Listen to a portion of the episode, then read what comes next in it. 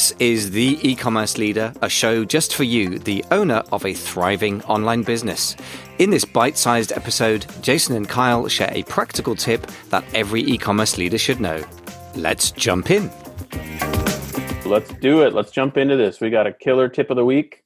This week, we're going to focus on Amazon sellers. You got a cool tool you want to show people. And so, if you sell on Amazon, uh, you're going to want to pay attention to this one. So, Kyle, what do you got? Yeah, so I get asked all the time, "Hey, how do what's the best way to do product research?" And there is no patent answer. There's a lot of techniques, there's a lot of ways to do it. There's a lot of training courses that will teach people a certain methodology, and they're not bad.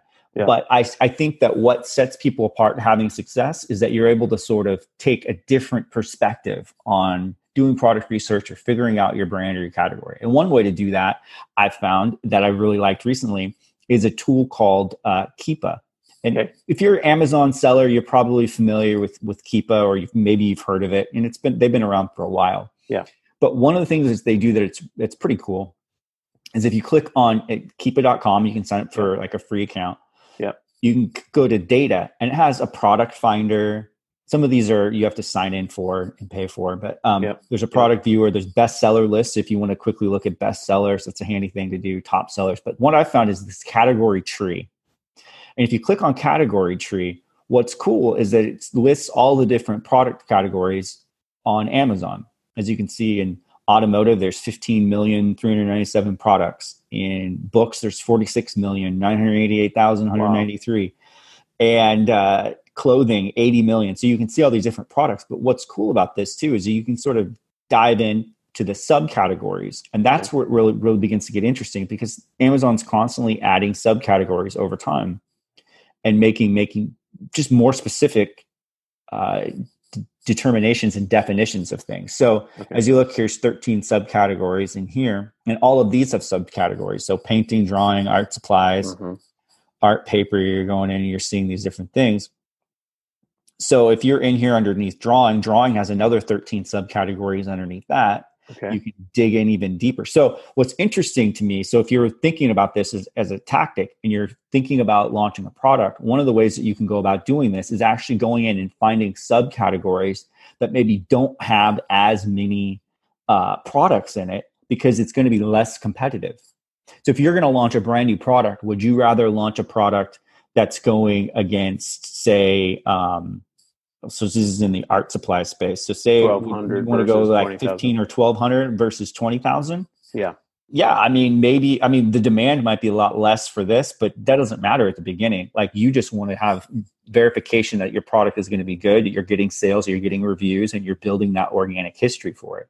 So it makes sense to try and launch a product that that's a much lower volume, and, and it's going to be easier just to get it ranked uh, it's going to be cheaper, it's going to be faster than, than trying to rank it against maybe potentially 20,000 other products. So it's a way to look at your product selection from a category macro level. Yeah. Um, as opposed to just diving into and just looking at a particular keyword or product. So this is wow. part of the process that you want to l- sort of level that in or layer it in or give you some additional ways to think creatively outside the box if you're you know using a tool or something that's just on uh-huh. the product level. You start to think about it in broader broader strokes. And so it's just a nice way to break things up a little bit to start thinking um, more subcategory as opposed to just you know what everyone else is doing.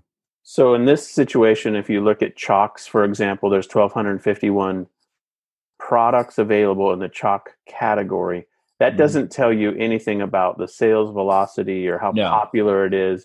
It just tells you the number of products you're competing against. Right. If you're number product number 1252, you right. know.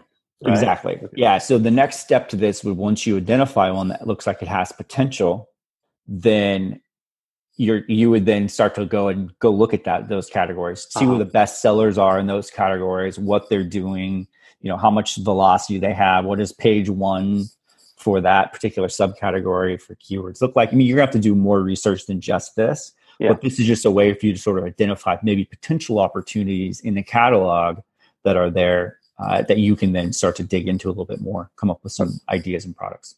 Wow. Okay super cool man.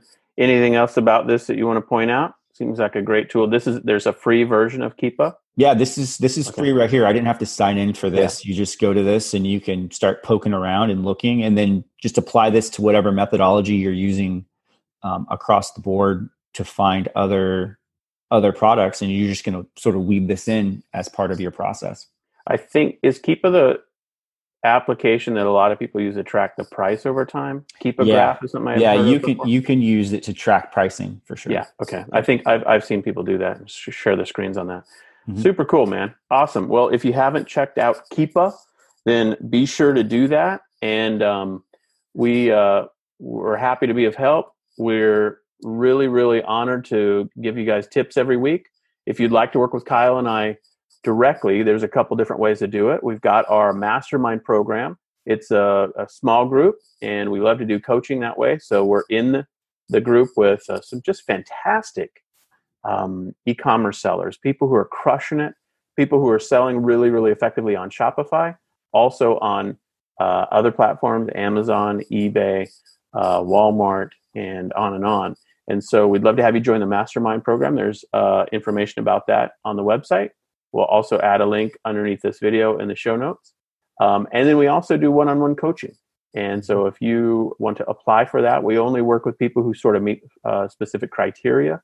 And so we need to make sure it's a good fit for you, but also for us. And we'd love to have you explore that opportunity. And so check that out as well. And uh, we'll go from there. We hope everyone has a fantastic weekend mm-hmm. and really, really effective uh, end of year. If you're watching this after that, then of course, uh, you know, 2020 and beyond. And uh, it's really an honor to be able to help everyone with these tips of the week. So, Kyle, thanks for your insights on that one. It's a really good yeah. one, man. All right, talk to you soon, buddy. See you guys later. Thanks for listening to this episode of The E-Commerce Leader. Hey, don't forget to subscribe because when you do, you'll get notified. And next time you log into your podcast player, you'll see our latest episode nestling at the top of your lists. Thanks again for listening.